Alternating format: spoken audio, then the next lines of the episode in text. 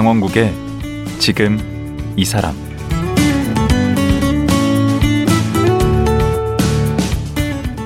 안녕하세요. 강원국입니다. 김영란 전 대법관 아시죠? 그분 하면 김영란법부터 떠올리는 분들이 대부분일 겁니다. 그런데 정작 김영란 전 대법관 본인은 가장 관심을 갖고 있는 부분이 독서라고 합니다. 평생 한결같이 해온 것이 독서이고 그 독서가 지금의 자신을 만들었다고 하네요. 최근에 두 번째 독서 에세이 시절의 독서도 출간하셨어요. 김영란 전 대법관 만나봅니다.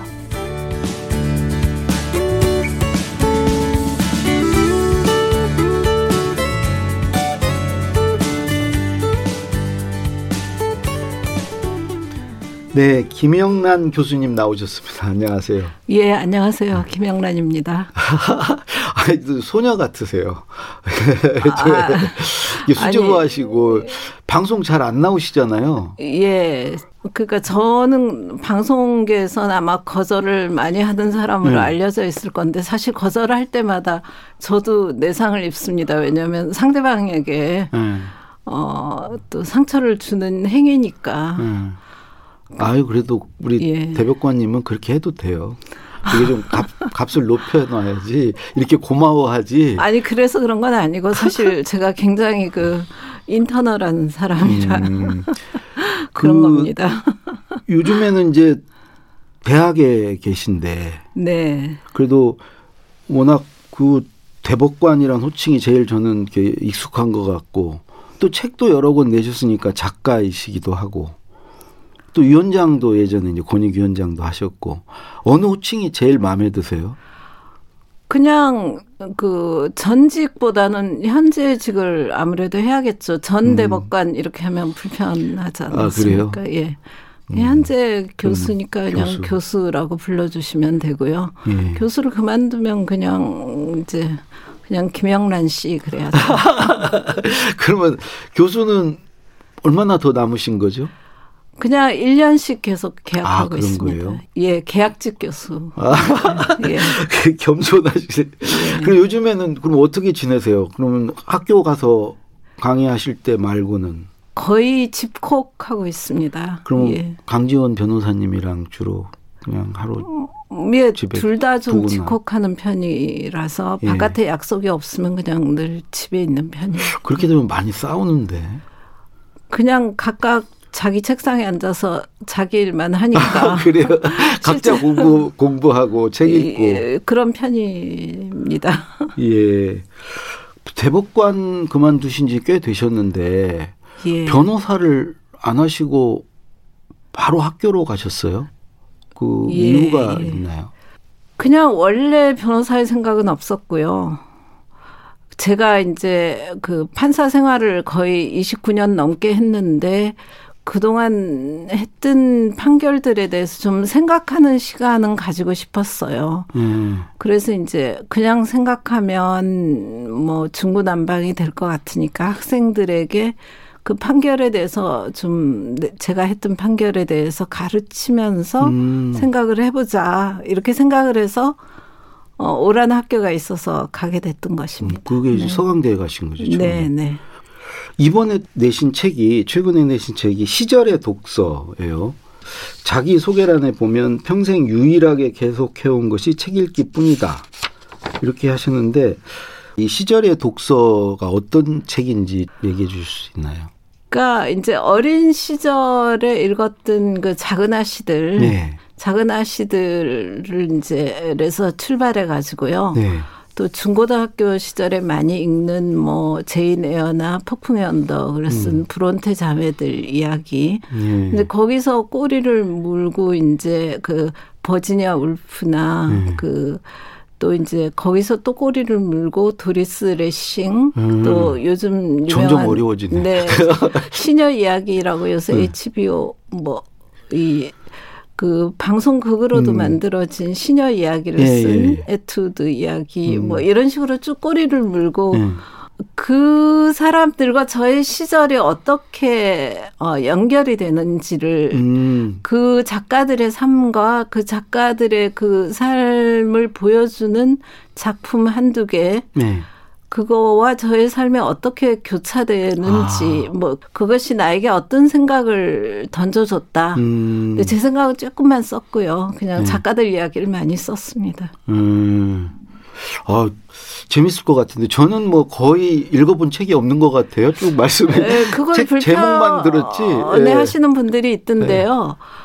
보니까 같은 시절을 살아도 여학생들이 읽는 책하고 남학생들이 읽는 책이 다르고요. 네. 또 같은 시절을 살아도 그 예술적 소양이 풍부한 분들이 읽는 책과 또 실용서를 주로 읽는 사람의 그 선택하는 책이 다르고요. 예. 아, 그럼 요, 여쭤보고 싶은 게 뭐, 전 고전을 뭐, 정말 고전을 읽으면 고전하게 돼서 고전을 거의 읽질 못했는데 예. 어느 분은 이렇게 고전을 꼭 읽으라고 하고 어떤 예. 분들은 또뭐 베스트셀러를 주로 읽으시는 분도 예, 있고 예. 뭐 스테디셀러를 보시는 분들 제가 모신 김대중 대통령은 고전을 많이 읽으셨고 예, 예. 노무현 대통령은 그거 고전보다는 이제 스테디셀러 쪽이셨던 것 같아요. 음. 그 근데 그 어떤 책을 읽- 어떻게 읽어야 됩니까? 그런 아, 그 베스트셀러 긴- 읽으면 안 되는 겁니까? 아니요. 안 되고 되고 하는 게 없다라고 저는 생각을 해요. 네. 저는 누구한테 이런 책은 좋은 책이에요, 이런 책은 나쁜 책이다, 이런 얘기를 안 합니다. 그리고 음. 이런 책을 읽고, 어, 이런 책을 읽지 마라, 이런 얘기도 안 하고요. 만화도 읽어도 된다. 아, 저도 만화도 많이, 어렸을 때도 많이 읽고, 요즘도 읽습니다. 오. 예, 예. 우리가 좋은 노래를 감상하듯이 좋은 책을 읽는 것이거든요. 음. 자기가 즐기는 어. 어, 책을 읽으면 되는 것인데요. 다만 이렇게 즐기기가 좀 훈련이 돼야 즐길 수 있는 책이 있고요. 예. 훈련이 안 돼도 처음부터 바로 즐길 수 있는 책이 있잖아요. 아, 그렇죠. 그래서 아마 어른들이 고전을 많이 읽어라 하는 것은 네가 훈련을 많이 받아가지고 음. 고전에서도 즐거움을 느낄 정도로 읽어라 음. 라고 하시려고 그렇게 하신 거라고 생각을 하는데 음. 훈련이 안 된 사람에게 무조건 고전이 좋은 책이니까 읽어라 라고 하는 것은 오히려 저는 책 읽기에 아. 실망하거나 책 읽기에 실증을 낼 수 있는 거니까 더 좋지 않은 방식이다. 자녀가 두 분 계시죠? 예, 예. 그 두 분 다 독서 많이 합니까? 어, 저보다는 많이 안 하고, 엄마를 안 닮으셨나? 라기보다 제가 읽으란 얘기를 안 했어요. 예. 다만, 이제 책방에 자주 데리고 가고, 음. 제가 골라주지 않고요. 음. 아이들이 고르게 했어요. 음. 그리고 애들이 뭐, 이상한 책도 고르죠. 그럼 음. 그냥 꼭 사고 싶다면 사줬어요. 음. 그러니까 이제 책 고르는 수준이 조금 더 이렇게 점점 올라가고. 올라가더라고요. 어. 예. 어, 어디선가 그런 말씀 하시는 거 들었어요. 독서를 그 무상의 책 읽기를 한다. 뭐 쓸모없는 책 읽기 예. 뭔가 이렇게 예. 얻으려고 책을 읽지 않는다. 예, 예. 그게 진정으로 독서를 즐기는 방법인 것 같다. 그렇게 지금도 생각하고 있습니다. 그 원래 어렸을 때부터 책 읽기를 즐기셨나요? 예, 어렸을 때부터. 그 사실 저희 세대는 제가 이제 60대 중반인데, 어, 65세를 넘어섰거든요. 그 저희 세대는 사실 뭐 다른 놀이가 별로 없었어요. 근데 책도 그때는 별로 없었잖아요. 예, 다 없으니까. 단행본이 거의 없었잖아요. 예, 그래서 친구 집에 가면 그, 그 집에 박혀서 책 읽고 오고요. 놀러 가가지고 책만 읽다 오고요. 그러니까 책이 귀하다고 생각하고 자랐죠. 어. 그게 좋은 점인 것 같기도 해요. 근데 공부는 언제 하고 그 책을 이렇게 읽으셨어요? 그 공부를 별로 따로 안 했던 것 같아요. 굉장히 그런 말씀하시면 욕 먹습니다. 아니 그게 아니고 굉장히 폭이 넓은 독서를 하니까 음. 그것이 별도로 학교 공부를 안 해도 되게 된 것 같고요. 또 문해력을 키워줬고요. 그렇죠. 그래서 사실 득을 많이 봤다고 할수 제가 있죠. 보니까 전교에서 그 네. 1등하는 친구는 꼭 그 시험 앞두고도 네.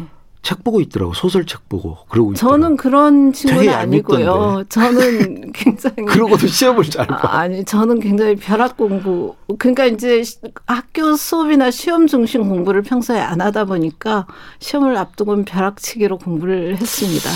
예. 이거- 제가 이렇게 암기력이 별로 좋지를 않아서 그러니까 아, 읽은 걸 그대로 이렇게 암기를 못해요. 제가 시를 제대로 외우는 시가 하나도 없을 정도고 노래 가사도 못 외우거든요. 그러니까 이제 굉장히 예컨대 이제 고시 공부할 때도 민법 공부를 한다 이러면 민법 교과서를 저자를 달리해서 여러 권을 읽었습니다. 그러니까 아. 한 저자 거를 여러 번 읽는 분도 있는데 원리를 깨우치는구나 이렇게 여러 군데서 이렇게 정수를 뽑아서 뭐 어쨌든 너무 한 사람 것만 읽으면 지루하니까 음, 당시에 나와 있는 세 분의 저자 책을 다 읽었다든지 뭐 이런 식으로 공부를 했는데 그게 암기력이 딸려서 그런 것 같아요. 여행 가실 때도 옷은 안 챙기고 책은 챙기신다면서요. 옷은 평소에 잘 못 입으니까 그렇고 그러니까 시간을 낭비한다는 강박관념이 있어가지고 뭔가를 하고 있어야 하는데 여행을 가면 가사 노동도 없고 마음도 편하잖아요. 숙제도 없고 그러니까 평소에 못 읽었던 책을 이제 틈틈이 읽는 것이죠. 여행도 즐기고 책도 읽고 음, 주로 이제 책 읽으러 여행을 떠나시는 거네. 꼭 그런 건 아니고요. 여행도 굉장히 좋아합니다. 음. 뭔가 새로운 걸 접하는 걸 좋아한다는 게 책을 읽는 거하고 통한다는 생각을 합니다. 누가 그러더라고요. 서서 하는 독서가 여행이고 앉아서 하는 여행이 독서다. 그렇죠. 저, 저, 저도 찬성하는데요. 네. 그 여행 자체도 굉장히 그 새로운 것을 많이 흡수하는 그런 즐거움을 주고요. 책도 마찬가지죠. 새로운 세상에 대한 호기심을 채워주죠. 그 그러니까 판결하고 그러는데도 독서가 도움이 많이 됐나요? 책을 많이 읽은 게 도움이 되죠. 그러니까 제가 이제 판사할 때 보면 배석 판사님들 중에 네. 문장력이 굉장히 좋은 사람이 있고 음. 문장력이 그냥 그 자연과학 자들 공식 수학 공식으로 딱딱 결론 내듯이 그런 식으로 판결 쓰시는 분이 있더라고요. 그런데 문장력이 좋으신 분이 훨씬 득을 보시는 것 같더라고요. 음, 판결문 많이 쓰셔야 되니까. 그러니까요. 네. 문장력이 좋으면 훨씬 일하기가 수월하죠. 음. 근데 문장력이란 게 뭐 타고나는 것도 있겠지만 많은 독서력에서 나올 수도 있거든요. 음, 그러니까 저도 모르게 득을 많이 받지 않았을까. 그리고 책을 굉장히 빨리 읽습니다. 빨리 읽고 이해하는 그 능력이 좀 더 남보다 많지 않나 싶고요. 그, 그러니까 아유. 암기력은 떨어지니까 네. 많이 읽어서 빨리빨리 이해를 하고 넘어가는 거. 그러니까 원리를 깨우치는 스타일인 거죠. 아, 그리고 교수님 같은 약간 천재성이 있는 분들이 내가 지금 내 자랑하고 있다는 걸 잘 모르세요. 그래서 아, 니 이제 제- 내가 예, 천재성은 없고 노력합니다. 그러니까 노력하는데. 빨리빨리 읽고 네. 그러니까 아, 굉장히 속독이시구나. 그러니까 그게 많이 읽다 보니 이제 빨리 읽는 음, 어, 방식을 터득했고요. 예전에는 정말 쉬운 책도 글자 하나하나 읽었는데 음. 요즘은 그냥 어, 문단을 체크해봐서 자세히 안 읽어도 되는 건 건너뛸 수도 있게 그렇게 그렇게 얘기하더라고. 입으로 이렇게 중얼중얼하거나 이게 마, 속으로 이렇게 말을 삼키면서 읽으면 속도가 너무 늦고 입으로 예. 읽지 말고 눈으로 이렇게 읽어야 그렇습니다. 된다. 예, 예, 그 말 맞는 건가요? 예. 그리고 입으로 읽는 건 머리에 안 남는 것 같아요. 아. 저는. 예. 그러면 이렇게 읽으시면 보통 이제 읽고 나서 누구에게 이제 말을 해보라든가 아니면 뭐 독후감을 쓰라든가 아니면 뭐 현실에 이렇게 적용하거나 접목을 시켜보라든가 이렇게 독서는 이렇게 해야 된다고 다들 뭐 얘기를 하잖아요. 근데 교수님은 그냥 읽고 끝입니까? 저는 읽고 끝이었어요. 메모 같은 거 안 하시고 메모도 안 했어요. 기억력도 안 좋으시다면서 그러면 어, 그러니까 나중에 기억도 안 날 텐데. 에, 그러니까 이제 기억하는 방식이 암기를 그대로 못 하는 거예요. 음. 막 가사를 줄줄이 외운다거나 음. 뭐 시를 줄줄이 외우는 걸 못 하고요. 네. 그냥 그 전체적인 흐름을 기억하거나 아. 전체적인 얼개를 기억하는 거예요. 네. 그러니까 금방 찾아볼 수 있게 아 그런 게 있었지 하고 금방 찾아볼 수는 있어요. 뭐가 어디에 있다는 건 알아요. 음. 근데 그대로 외우지는 못합니다. 그러니까 고시 공부하고 시험 답안을 쓸 때도 제가 줄줄이 외워서 쓰진 못하고 제 마음대로 제가 이해한 대로 쓴 거죠. 그게 더 좋은 게 나오죠. 그 다시 저기 이제 시절의 독서로 돌아가면 예, 예. 형제분이 일남 사녀셨 던 예, 예. 것 같아요. 그 중에 셋째 딸. 셋째 딸. 제 밑에 남동생, 여동생이 있어요. 아 그러면 예. 언니만 두분 예, 예. 계시고 예, 예. 그 예. 딸 형제가 많아서인지 그 시절의 독서 첫 번째 두 번째가 그 작은 아씨들 제이네어 예, 어잖아요. 예, 예. 그 딸이 많은 집들 얘기죠. 네. 이게 왜 그 이렇게 앞에 쓸 만큼 의미 있는 작품이었나요? 그러니까 그 책을 읽을 때 저희 집하고 비슷하니까 네. 음, 굉장히 책 읽기를 즐거, 즐겨하고 다들 책을 읽으면 막 읽은 책에 대해서 얘기하길 좋아하고 뭐 모여서 시끌벅적하게 수다 떨고 이런 분위기가 아 가풍이 참 비슷했어요. 그랬구나. 네. 또 예전에는 그렇게 음. 막 방을 하나씩 못 줬잖아요. 예. 어릴 때는 다 나란히 누워서 한 방 쓰고 자고 음. 그 같은 이불 덮고 자고 그래서 이랬죠. 두런두런 책 얘기 주로 하시고. 책 얘기도 하고 주로 책 얘기를 한 것 같아요. 예. 음. 어디 보니까 이중 생활을 하셨다. 거기에 아. 직장은 직장대로 있고 또 책의 세계가 또 따로 있어서. 예, 네. 그런 식으로 많이 생각을 했어요. 왜냐하면 80년대 판사가 됐거든요. 네. 어떤 분은 그 뭐 권위주의 정권 하에서 판사 임명장을 안 받겠다 이러면서 안 되신 분도 있었잖아요. 그런데 뭐 저는 판사 되어서 바깥 세상은 급박하게 돌아가고 있는데 뭐 아무것도 하지 않고 그냥 재판 열심히 하고 아이 키우고 그러고 살았는데 그것에 대해서 돌이켜 생각하면 사회에 대해서 진 빚도 많이 있거든요. 음. 그래서 그 모든 것이 나는 현실 도피자였나, 어, 현- 현실 도피인가, 뭐 이런 생각도 하게 되었다. 음. 근데 일단은 아이도 키워야 하고 할 일이 너무 많으니까 앞에 눈앞에 닥친 일만이라도 빨리빨리 하자. 내가 할 수 있는 일을 하자. 이렇게 살았던 것이고 그게 이중 생활이었나? 음. 이런 식으로 이제 책에서 표현을 한 거죠. 예. 그래서 이것이 현실 도피인가? 음. 또는 그 그런 고민을 했던 것이죠. 음. 예. 누구나 그 시절에는 음. 그런 고민을 했었을 그렇죠. 것 같아요. 근데 네. 그 그것도 있고 또 더욱이 우리 이제 교수님 같은 경우는 여성으로서 또 여성 법관으로서 여성들의 어떤 그 인권이나 권익에도 이제 관심을 가져야 되는 처지에 있으셨고 그런 걸 또 어쩌면 요구 받았을 수도 있고 그때는 여성이 정말 소수였던 그렇죠. 시절이니까 음. 열 10명도 안 되던 때였거든요. 음. 그러니까 제가 못하면 모든 여성 판사들을 다 욕먹히는 일일 음. 뿐 아니라 음. 미래의 여성 전문직들을 다 욕먹히는 일이 될 수도 있다. 이런 그렇죠. 압박감이 있었어요. 그래서 그런 말은 적어도 안 들어야 되겠다. 음. 그러니까 음. 가장 뛰어나다. 뭐 그런 말은 언감샘심 꿈도 꿀 수 없었고요. 적어도 평균적인 남성 판사만큼은 일한다라는 말은 들어야 된다. 음.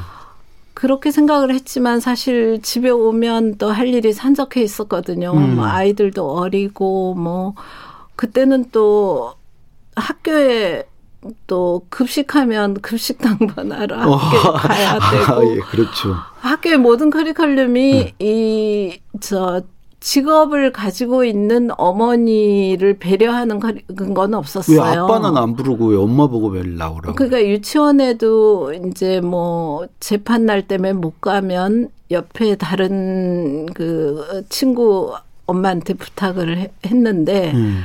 이렇게 엄마랑 손잡고 달리기를 해야 되는데 우리 애만 못한 거죠. 엄마가 없어서. 음. 예를 들자면 음.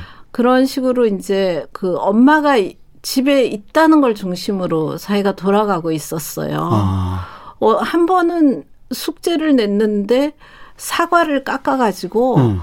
갈변하는 걸 찍어서 바로 요즘처럼 디지털 카메라 없던 시절에요. 현상을 해서 학교에 내는 숙제. 그래가지고 사과를 깎아가지고 일회용 카메라를 사다가 네. 사진을 찍어서 그날 바로 현상을 맡겨야 되니까 그 스물 넉 장을 무조건 다 찍어가지고 음. 현상을 맡긴 적도 있었어요. 근데 집에 이제 늦게 들어가는 날은 해줄 수, 숙제를 해줄 수가 없고 음. 준비물도 챙길 수가 없고 근데 그런 걸 또 직장에 와서 티낼 수는 없었죠. 음. 티를 낼 수는 없으니까 이제 직장에서는 또 완벽하게 일을 해야 하고 그런 모든 것을 보면서 아니 그 농담으로 그랬어요. 선배님 중에 한 분은 아예 여성들 취업 금지법을 만들지. 아예 취업을 안 시키면 집에서 애를 열심히 키우겠는데 이거는 뭐 취업을 하고 있는데 애도 똑같이 키워야 되니. 그 정도로 힘들었다는 말씀이시네요. 어, 그 제도적으로 하여간 일단은 많은 여성들이 생계를 위해서 일하고 있었음에도 불구하고 그런 배려가 전혀 없었었거든요. 그 지금은 좀 많이 바뀌지 않았습니까? 지금은 바뀌었을 거라고 생각 하고 있지만 음. 이 문제도 꼭 이제 자기 아이 다 키우고 나면 약간 좀 잊어버리는 문제가 됐는데 음. 제가 호주에 있는 여성 변호사님들을 만났더니 음. 호주의 여성 변호사 한 분이 호주는 많은 여성들이 법과대학을 나와서 변호사 자격을 취득함으로써 이 문제가 제도적으로 많이 해결됐다 그래요. 왜냐하면 여성 변호사들이 목소리를 내니까 음. 어. 제도적으로 이제 고쳐야 될 부분이 빨리빨리 고쳐졌다. 음. 근데 한국은 그때 여성 변호사보다 여성 판사 수가 더 많았던 시절이고, 그래서 아무래도 전문직 여성들이 좀 더 나서야 전문직이 아닌 많은 일하는 여성들에게도 도움이 되겠구나, 뭐 이런 생각도 하게 되고, 그런 식으로 이제 저도 일하면서 집에서 아이를 키우면서 이제 문제 의식을 좀 많이 가지게 되긴 했습니다. 교수님이 많은 기여를 하신 거예요.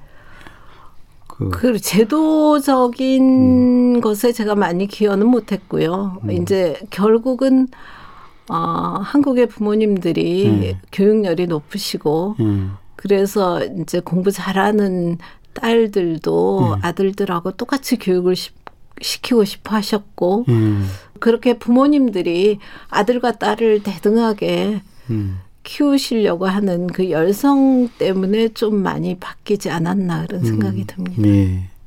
그 저도 늘 이제 새해가 되면 올해는 좀책좀 읽어야 되겠다. 늘 이제 다짐을 하고 그러는데 책을 어떻게 하면 가깝게 이렇게 읽을 수 있는지 혹은 왜 읽어야 하는지 한번 말씀을 좀 조언을 좀 해주시죠. 그러니까 저는 그 써먹기 위해서 책 읽기는 그건 별개의 문제라고 생각해요. 그건 운동 선수들이 막 싫은데도 운동 해야 되잖아요. 음. 그거하고 똑같은 거니까. 아 그래서 제가 문제구나. 예, 그걸 분리시켜야 된다고 생각해요. 음. 그리고 순수한 책 읽기는 그냥 그 인생의 가장 깊고 지속적인 기쁨을 주는 것이다. 이렇게 버지니아 울프가 얘기를 하셔, 했거든요. 음. 그 인생의 기- 가장 깊고 지속적인 기쁨을 주는 그런 책 읽기를 하려면 책 읽기에 대한 부담을 없애야 합니다. 음. 그책 읽는 것 자체를 순수하게 즐길 수 있어야 하거든요. 그러니까 다 읽을 필요 없이 읽고 싶은 대목만 이렇게 읽어도 그런 되는 것도 거고. 상관없다고 생각하고요. 음. 그리고 누가 그러던데 이렇게 책에 몰입돼서 읽을 것인가 아니면 좀 비판적으로 읽을 것인가 어떤 방식이 맞을까요? 그러니까 맞는 게 없다니까요. 음. 그러니까 자기 삶에 많은 짬밥들을 가지고 아, 책을 읽는 짬밥이란 거잖아요. 말씀도 용어도 구사하시네. 소탈해서 참 좋습니다.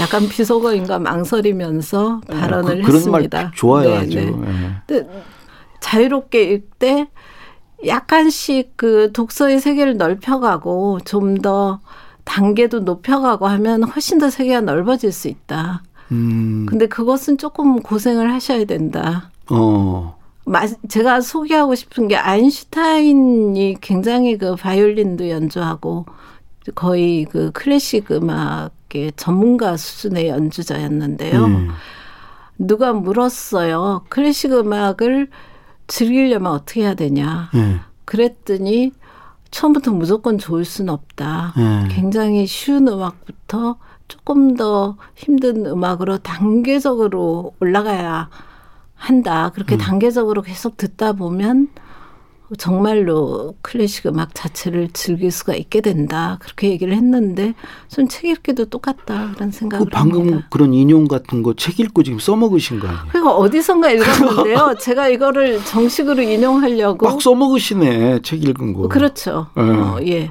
근데 아, 근데 어디서 그 읽은지 이- 기억이 안 나요. 어디서 바- 읽었는지 제가 기억력이 안 좋다. 아 역시 기억력은 안 좋으시고. 네, 아, 이 책 얘기하면 한도 끝도 없을 것 같아요, 오늘 뭐. 그래서 오늘 말씀은 여기까지 들어야 될 것 같습니다. 예. 못다 하신 말씀 그래도 한 말씀 좀 해주시죠. 아니요, 뭐, 그, 어른들이 예. 요즘 영상 세대인 젊은이들을 보고 영상만 보면 언제 사색하고 언제 독서할래 이런 압박을 주는 것 같은데 예. 저는 그건 아니고 영상으로 사색하는 방법을 이 친구들이 찾아낼 거라고 생각은 합니다. 어, 우리는 문자 세대니까 음. 그 친구들을 보고 염려하는 것이지만 음. 근데 다만 책을 그렇게 어려운 책을 스스로 읽어낼 수 있는 능력을 키워놓으면 세계가 굉장히 넓어질 수 있다. 음. 영상으로도 세계를 넓힐 수 있지만 세- 자기가 알고 있는 세계가 넓어진다면 그 자체로 얼마나 인생이 즐거워지겠느냐. 음, 뭐 그냥 이런 정도의 얘기만 젊은 사람들한테 하면 좋겠다. 음, 문자가 옳고 영상은 옳지 않다든지 음. 문자를 문해력이 없어서 뭐 큰일이라든지 음. 이런 식의 그 제가 강의 가서 주로 하는 얘기입니다. 그것은 약간 음. 라떼 예. 아, 라떼도 쓰시고 아닌가. 뭐 네. 짬밥도 나오고. 근데 저에게 주시는 말씀 같아요. 저도 그 교수님 같은 그런 경지를 한번 경험해 보고 싶어요. 아유 그 경지 아니고요. 그 경지 희열? 그런 거 아닙니다. 그런 거 네. 절대 아니고 그냥 즐거움입니다. 네. 예. 하여튼 오늘 정말 말씀 고맙습니다. 예, 나와 주셔서 감사하고요. 예. 오늘 아, 말씀 여기까지 감사합니다. 하겠습니다. 고맙습니다. 네, 네. 독서 에세이 시절의 독서를 출간하신 김영란 전 대법관과 말씀 나눴습니다.